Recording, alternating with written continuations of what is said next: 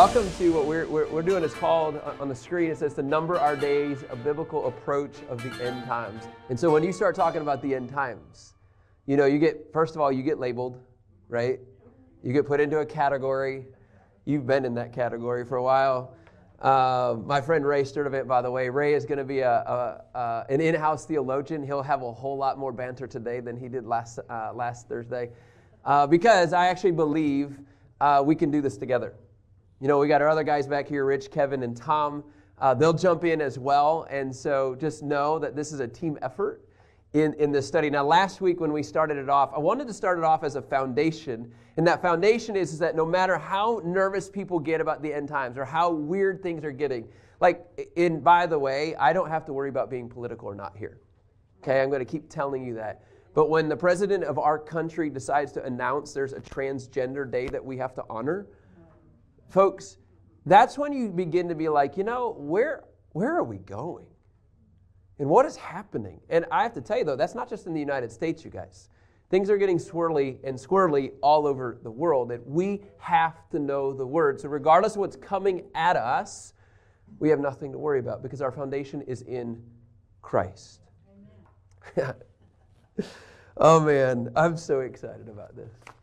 And yet, this is probably one of the most key chapters of the scriptures.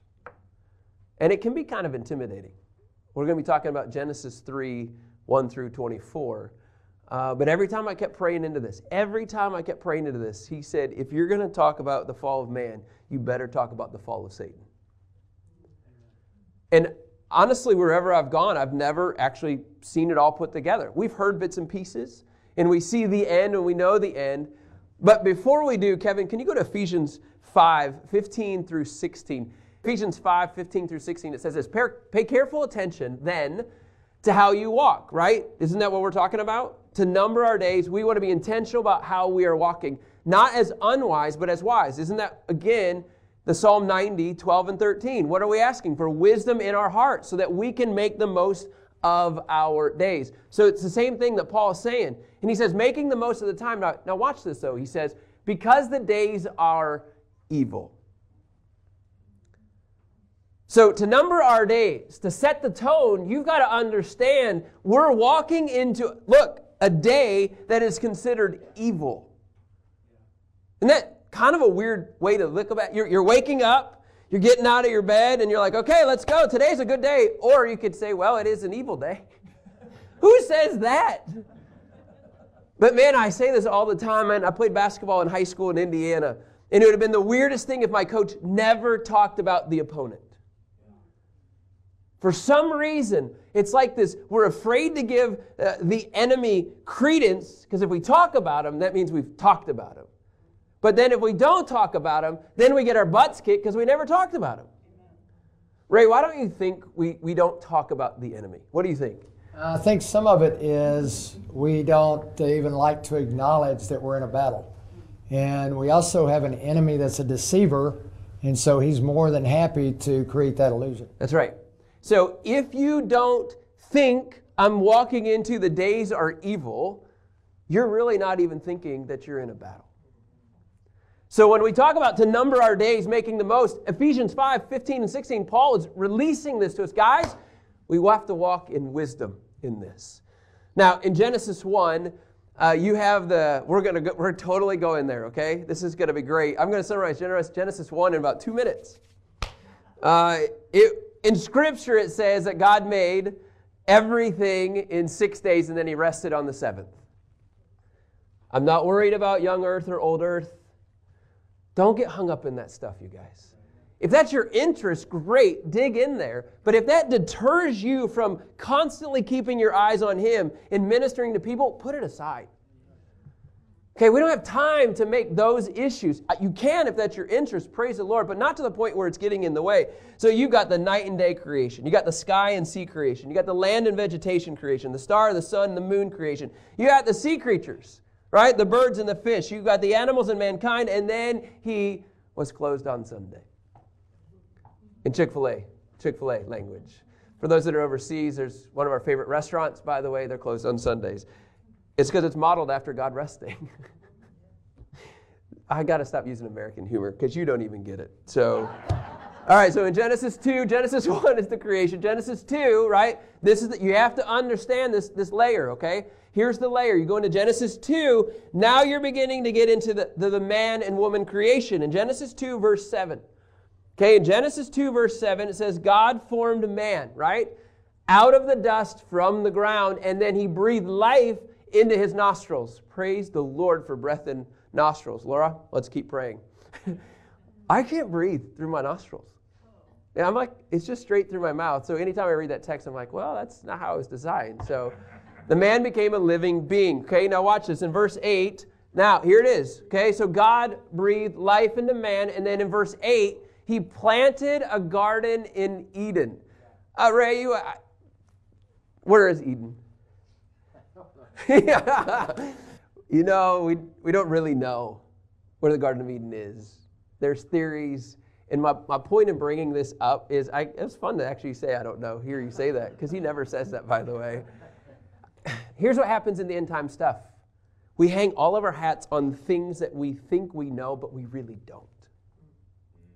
Don't get hung up on these issues when you're looking at the big picture when it doesn't really matter. If you're interested in digging deeper, praise the Lord. But my point is, that's what's gotten in the way, and that's why there's division in the body of Christ. We make issues when there doesn't need to be an issue. Man was created. He came from dust. God breathed into him. Now there's a garden, and it says in the east, not the west. Thank you, guys. And there he placed the man he had formed. So he puts him there, okay? Now in verse 9, I'm, I'm going there for a reason on this. Verse 9, it says, The Lord caused to grow out of the ground every tree pleasing in appearance and good for food. Now, it says some trees or every tree. Every tree was pleasing in appearance. Where are we at right now? In the Garden of Eden, including in the, the tree of life in the middle of the ground, uh, in the middle of the garden, okay? So you have this language. Now, Kevin, keep going for me. As well as the tree of the knowledge of the good and evil. So now we have all of these generic trees. Then we have the tree of life, which is what, Ray? Well, I think it represents Jesus, but it's it's it's. this is why it's so fun to have him here.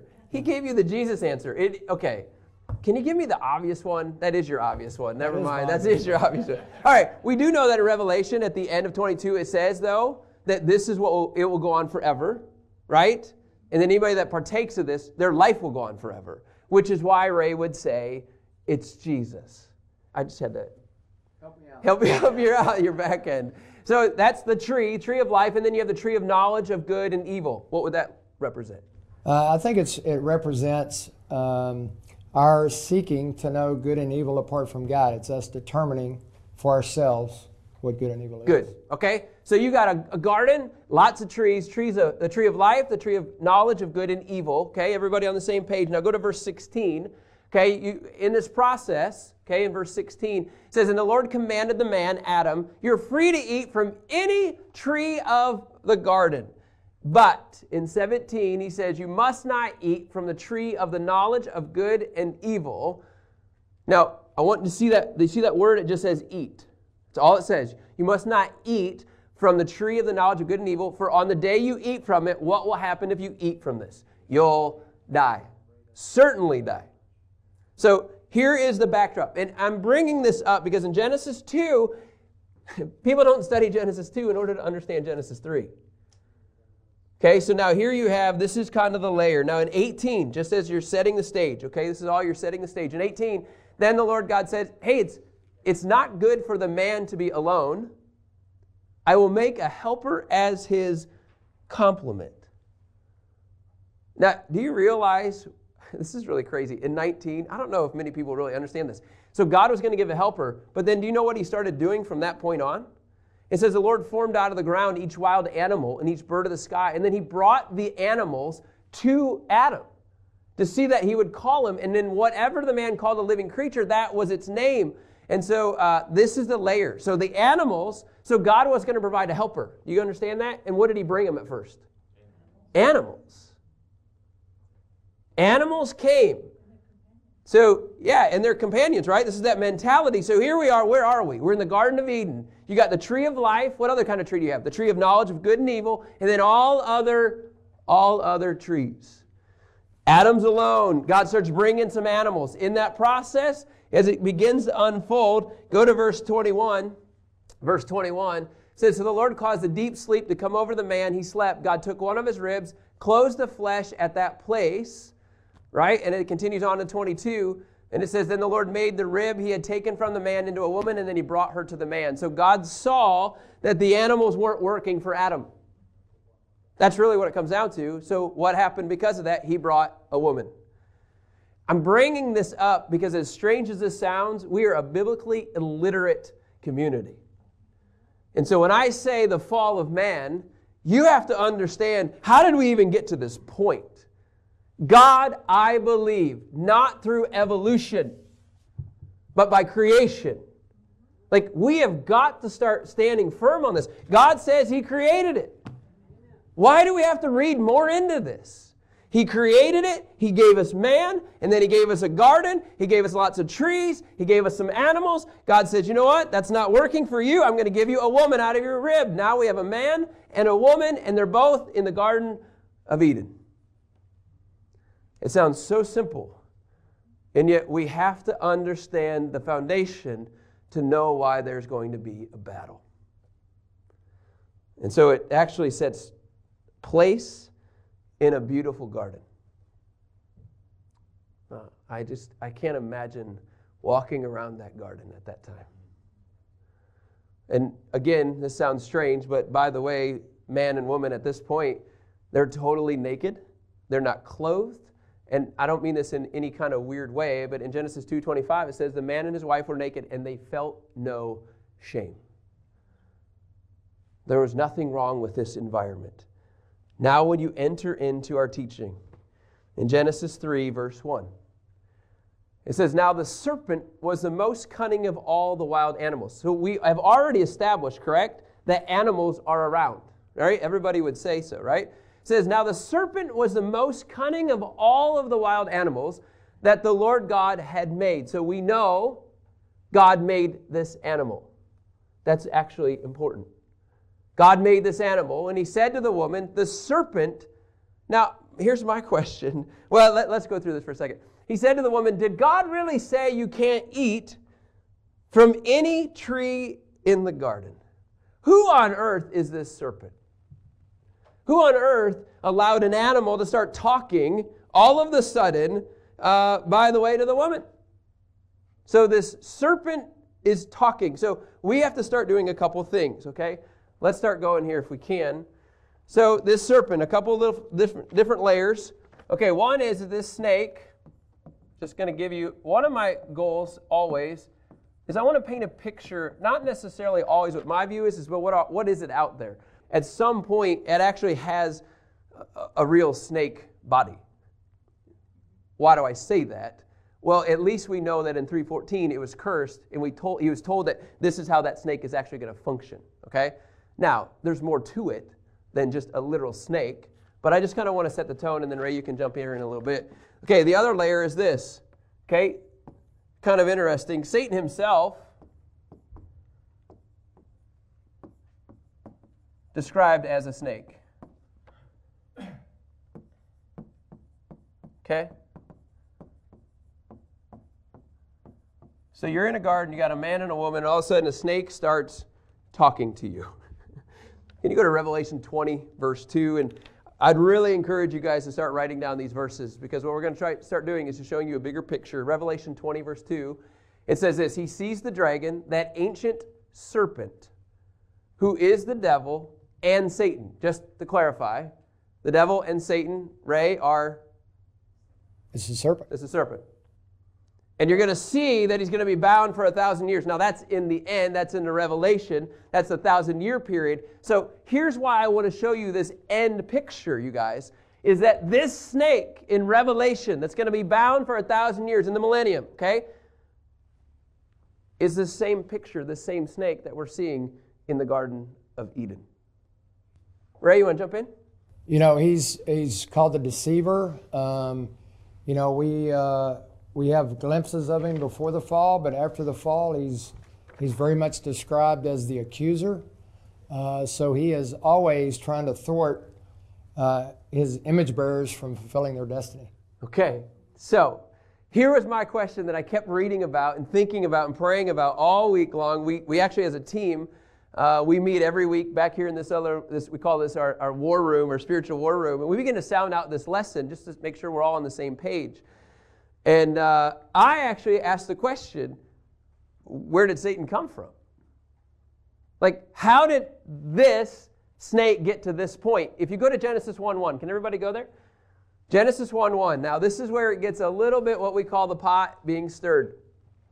Genesis 1 1, it says this In the beginning, God created the heavens and the earth. In Genesis 1 2, it says, Now the earth was formless and empty. Darkness covered the surface of the watery depths, and the Spirit of God was hovering over the surface of the water. So now all of a sudden, in verse 1 to 2, you have this weird gap. Go back to Genesis 1 1, will you, Kevin, please? So, in the beginning, God created the heavens and the earth. Ray, do you think that this is a possibility that angels at least could be a representation in Genesis 1 1? Yes. I don't know. This is not a, I'm not hanging on my hat, but I, in my mind, when I'm trying to process where did Satan come from, specifically as an angel before he fell, like I have to know God, God created him. Do you guys believe that? So God created an angel, and then this angel eventually fell.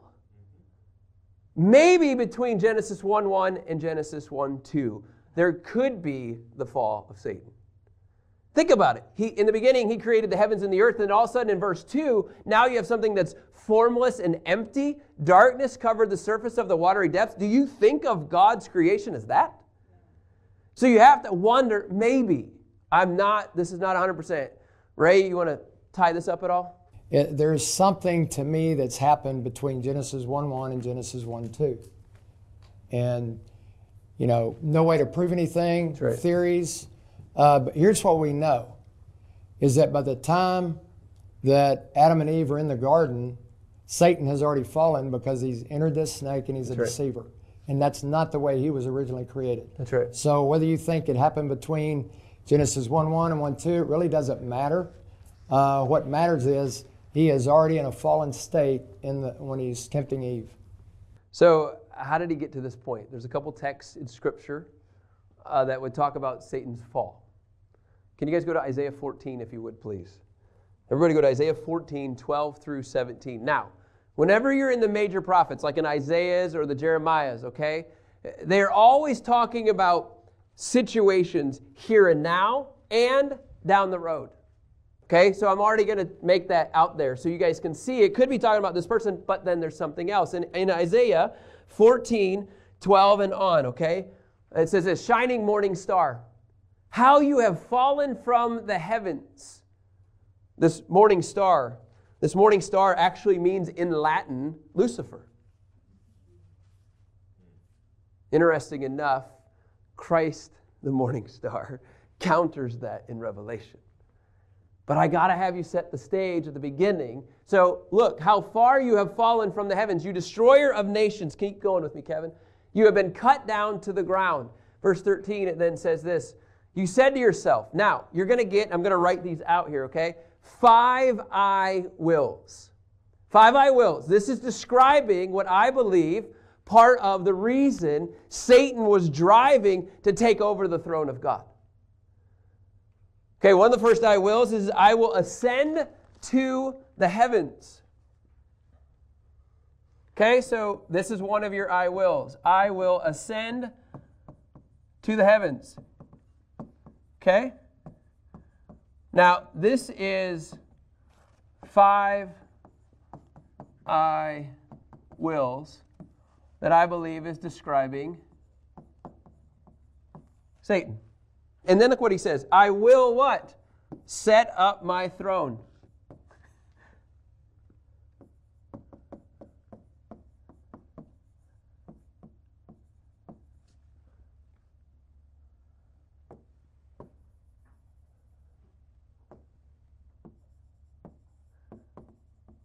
Okay? Uh, can you go, Kevin, for me? Go to Revelation 12, verse, uh, I believe, 4. Go to Revelation 12, verse 4. Yeah, it says this. Okay, This is interesting. It says, it says, his tail swept away a third of the stars in heaven and hurled them to the earth. And the dragon stood in front of the woman who was about to give birth, so that when she did give birth, he might devour her child. Okay, do you see the third of the stars? Do you see the tie in to Isaiah 14?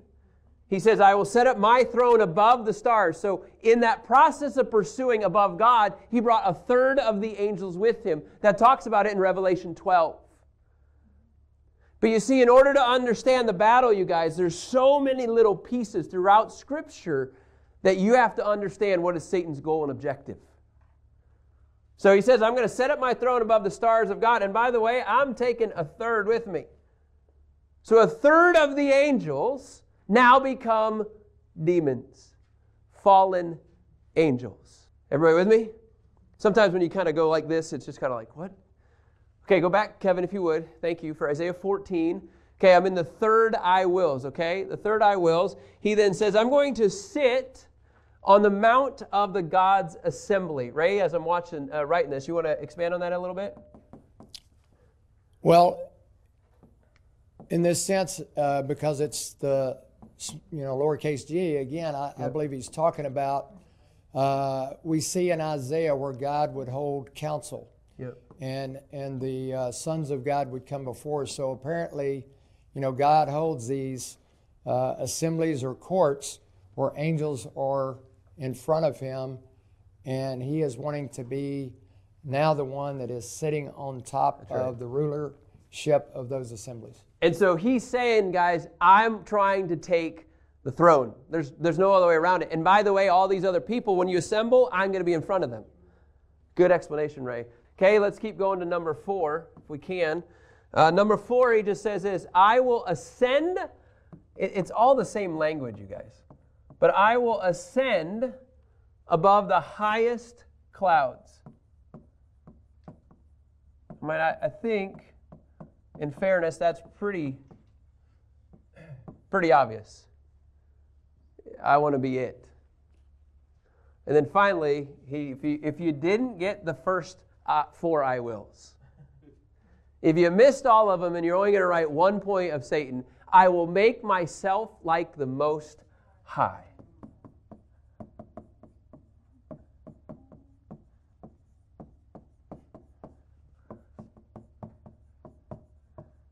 So, at some point, at some point, okay, Satan, somewhere from Genesis 1 1 and on, somewhere, somehow, this started to take place. And we know that it had to have happened, okay? We know this, that it had to have happened. So let's just say we have God and He did creation. Okay, we know Genesis 1 1. Okay, we don't know a time frame here, but it is fair to say that the fall of Satan took place. How many angels came with him? A third. You have to understand that, you guys, because he now has some help to destroy all of us. The battle is in right now because of Isaiah 14. You see this picture unfolding. But when you wake up, do you even believe that? Do you embrace that? So, interesting enough, fall of Satan is a third. Now, at some point, enter in, enter in you have the Garden of Eden. So when he comes into the garden, he's already a fallen angel. Can you go now to Ezekiel? Man, go to Ezekiel 28. Dear Lord. Ezekiel 28, verse 13. Now, this says, You were in Eden, the garden of God. Do we know for sure that this is the garden? We don't know that. Okay? I'm, I'm not going to say that it is. It could be, or it could be a reference to something else. Okay? All I want to just say is there's, there's something here. So it says, Every kind of precious stone covered you carnelian, topaz, and diamond.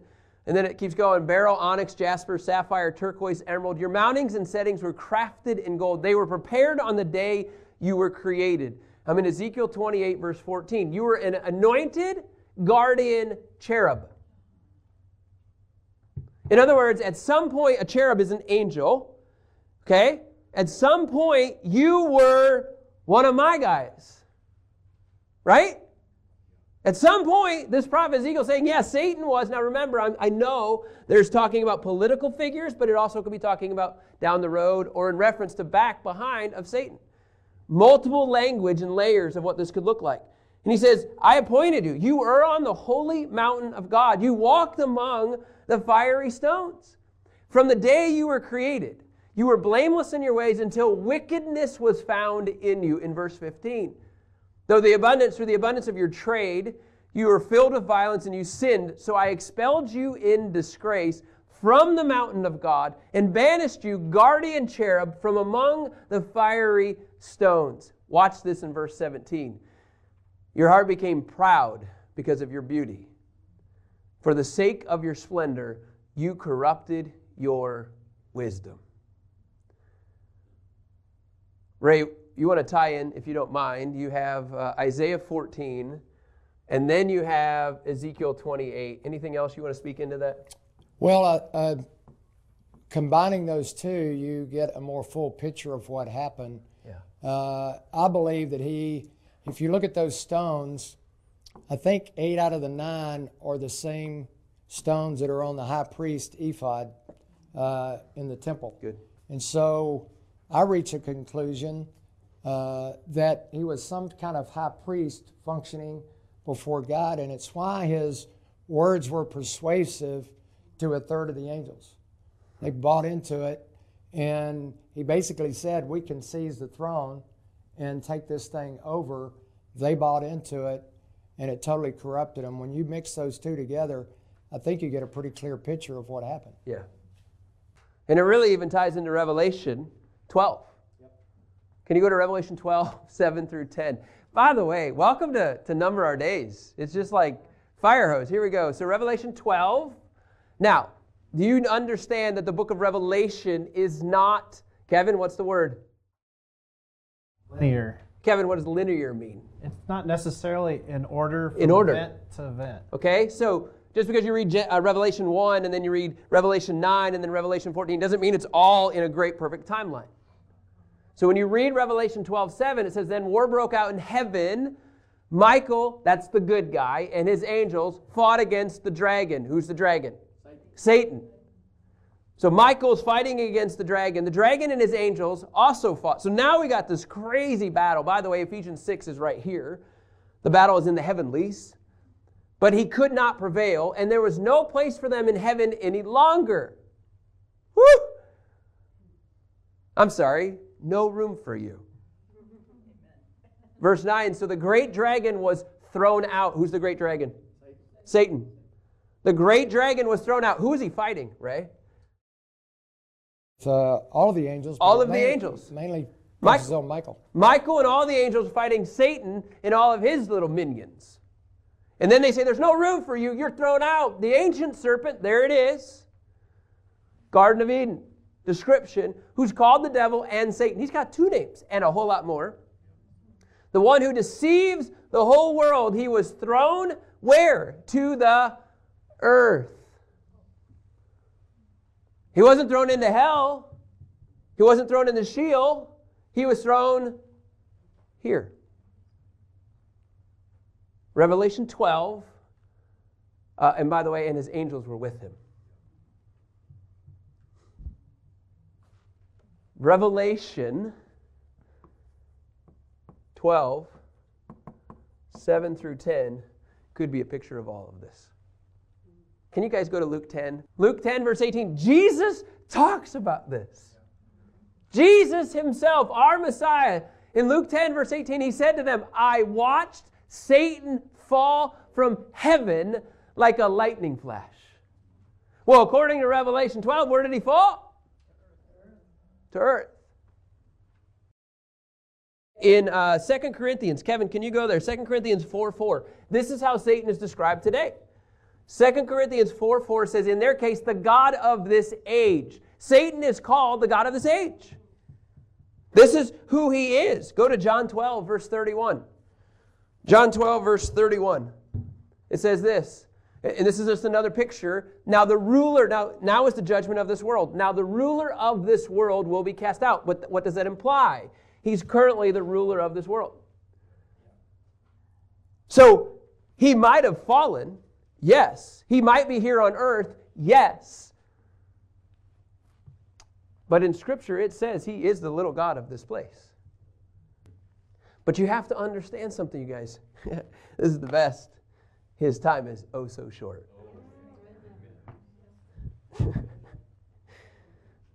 Because eventually, uh, he will be cast into hell. So I want to kind of wrap up this lovely part. Satan eventually, in Revelation 20, he goes from Revelation 12, where he's cast out of heaven, and then into Revelation 20, he's cast into hell. So there's this period of time that this ruler of this age, the God of this world, has time. What's funny about Genesis 3 for me is whenever I studied it, I didn't feel like I was supposed to focus on much except the heavy end of here. Okay, and then I'm going to actually just read through this. I'm not going to teach through much. You'll see why. So the serpent was, I'm in verse 1, the serpent was most cunning. I'm in Genesis 3, verse 1. Uh, and by the way, uh, Kevin is a, an ambassador along with a, another lady, Lori, in Cameroon. Okay, it's a country in Africa. And they listen to Revive School. And I just found out a new nickname I have. Apparently, I talk fast. They called me the machine gun. So I apologize if I talk so fast and you can't read my writing. It's recorded, you can listen to it later. okay? So here you have the serpent. He was the most cunning of all the wild animals that the Lord God had made. And so the serpent said to the woman, Did God really say you can't eat from any of the tree in the garden? Verse 2. The woman said to the serpent, Well, we may eat the fruit from the trees in the garden, but about the fruit of the tree in the middle of the garden, God said, You must not eat it or touch it, or you will die. I'm sorry. He didn't say the touch it part. So, what happens is when you begin to hang out and expose yourself to things of Satan, can I just say the word becomes distorted? He begins to just enough twist it, or just enough to, can I even say, add to it. Nah, you, you won't die, the serpent said to the woman. Verse 5 In fact, God knows that when you eat it, your eyes will be open like God. There it is. Knowing good and evil. Then the woman saw that the tree was good for food and delightful to look at, and it was desirable for obtaining wisdom. So she took some of its fruit and ate it. She also gave some to her husband, who was just standing there apparently, who was with her, and he ate it. Then the eyes of both of them were opened and they knew that they were naked. So they sewed fig leaves together and made loincloths, for themselves. Verse 8 says, Then the man and his wife heard the sound of the Lord God walking in the garden at the time of the evening breeze. And can I just, man, there's every verse we could just have a whole sermon on. Just evening breeze, how God speaks through the breeze over and over. I did a study actually on this for this lesson. We're not even going to get into, but God speaks in the wind and the whisper and they hid themselves from the Lord God among the trees of the garden. Oh, like they're going to get away with it, right? Again, I'm not here to teach on certain parts here for, for a reason. So they're hiding, and then it's the first game of hide and seek. Then the Lord God said, called out to the man, he says, Hey, where are, where are you? Hey, where are you? Like, doesn't see them. Uh, does anybody else think that's funny? I, I think it's just strange. And he said, I heard you in the garden, and I was afraid because I was naked, so I hid. Adam says this. And then he asked God, Who told you that you were naked? Did you eat from the tree I commanded you not to eat from? Then the man replied, The woman that you gave to me to, to be with me, she gave me some fruit from the tree and I ate it. In other words, it was your gift, your problem. That's a Seinfeld episode right there. And so he calls out God, and well, that, that doesn't really work. So the Lord God asked the woman, Fine, you want to play that game? What does it say you've done? And the woman said, It was the serpent. Have anybody ever heard the phrase, the devil made me do it? That's straight out of Genesis 3.13. I mean, it's a serpent. He deceived me, and then I ate. Everybody's passing the buck. When you look at this, Genesis 3 looks different. And so now you have the fall of man. And so I, let me do this. Let me, let me, uh, Kevin, let's go to verse, thanks. Go to verse 14. So here's what happens because of the judgment. The Lord God said to the serpent, Because you've done this, you're cursed more than any livestock and more than any wild animal. You, will move on your belly and eat dust all the days of your life. There, there's the quote unquote curse, okay? Can you imagine what a horrible life that is? You got to eat dust for the rest of your life. Uh, can I just say this in verse 16? I skip 15 for a second. Verse 16, he then says, By the way, uh, you're going to have increased pain in childbirth. You're going to have a desire for your husbands. And oh, by the way, in verse 17 for Adam, uh, by the way, you're going to have to work your tail off, and you're going to have to keep working your tail off. So there's lots of curses that came upon, right? Judgment that came upon the woman, the man, and the serpent. And watch this in verse 15. This is how I want to wrap it all up today, okay? Verse 15, it just says this I will put hostility between you and the woman, and between your seed and her seed. He will strike your head, and you will strike his heel.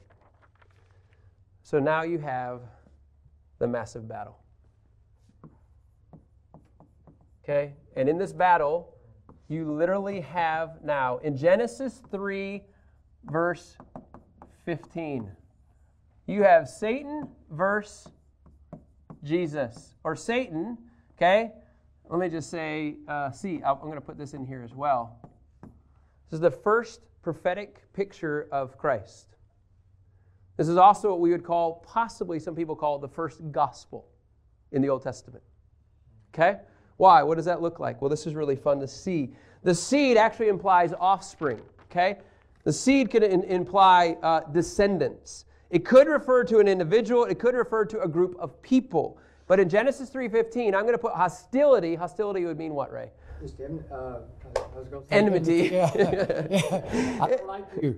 Yeah. I don't like you. You don't like me. And here's here's how the fight goes. Okay, the fight could also reference, and I'm going to give you some pictures here because this is really cool, as the promised one, as the coming Messiah.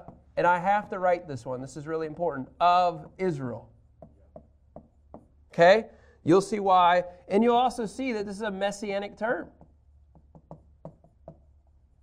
Okay? Now, here's what it says it says, I'm going to strike your heel. Ray, what do you think that means? I believe it's the crucifixion because it wasn't a fatal wound because Jesus resurrected. I believe that was his striking the heel of, of Jesus, and it's where a kind of on that dust level where a snake can bite. Okay, so when you say strike your head, then what do you think that means? I believe it's the uh, defeat of Satan, uh, where he was defeated at the cross, and in his ultimate defeat, at the end of the millennium whenever he is put into uh, a fiery prison. Okay, I want to slow that down just for a second. The strike your heel implies you're not dead, you're bruised. You're not dead, you're injured. You're not dead, you're suffering, right? Same language. The strike your head, it's implying it's done. It's done. The head is done. And it happened, what Ray said, through the cross. So the battle is, is that these two are going to keep going at it, right? They're going to keep going at it. This is the mentality. And he, he, it's literally predicted that there's going to be a fight. But you have to understand this fight. This fight is between these two, Satan versus Jesus. The battle has begun. And in this process, okay, you have to understand that this language of seed, this is really my, my favorite. This language of seed how do we know that that's Christ? Can you go to Galatians 3, Kevin? Galatians 3, verse 16. This is like, ah. Now, the promises were spoken to Abraham and to his seed. He does not say, and to seeds, as though referring to many, but referring to one and to your seed who is Christ. Once you understand seed language, you will begin to understand the 66 books of the Bible. But until you see that this is Christ in Genesis 3:15, you might not understand the battle.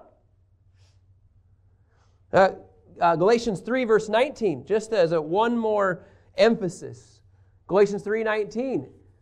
Uh, it says, "Why then was the law given? It was added because of transgressions until the seed to whom the promise was made would come.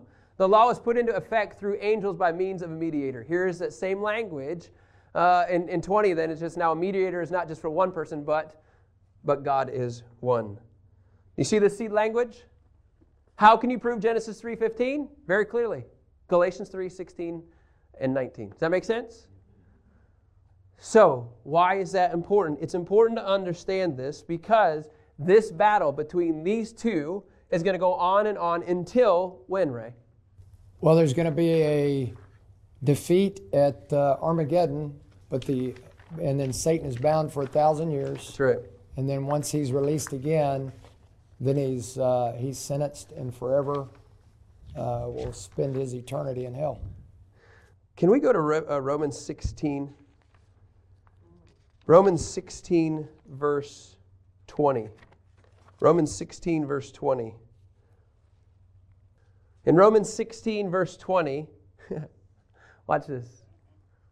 Okay, Romans 16, verse 20. You guys have been very patient. Thanks. The God of peace will soon crush Satan under whose feet? Our feet. The grace of our Lord Jesus be with you. Here's what I want to do. So, remember the theme of our whole series is to number our days? So, the fall of man happens, right? I ran out of room. So, let's just do this. The fall of man happens, but then comes Genesis 3:15, which says we have hope in the seed of Christ. Right? And in this process, we know with this promise that the God of peace will soon crush Satan. So, if you're to number our days according to this verse, how do you do that? If we're in a battle, how do you do this? Can I just say you walk with authority that the victory has already been won? You walk as if you're an ambassador of Christ that says, I'm not in living in defeat of Genesis 1 through 3 at the beginning. I'm actually now living in the posture of 1 Corinthians 15 where death no longer has any sting. And so, for me, if you understand that Satan literally will be crushed under your feet, we should truly start walking. We've got to deliver this good news of the gospel.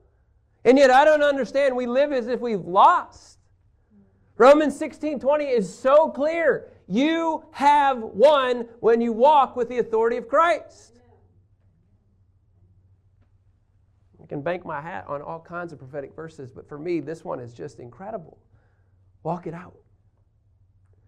And you know, there's a lot of layers here. Uh, I just want to say thanks for your, your patience in this. Um, in 2 Corinthians 2.11, it says, Do not be ignorant of Satan's schemes. Don't be ignorant. And his whole goal is to steal, kill, and destroy.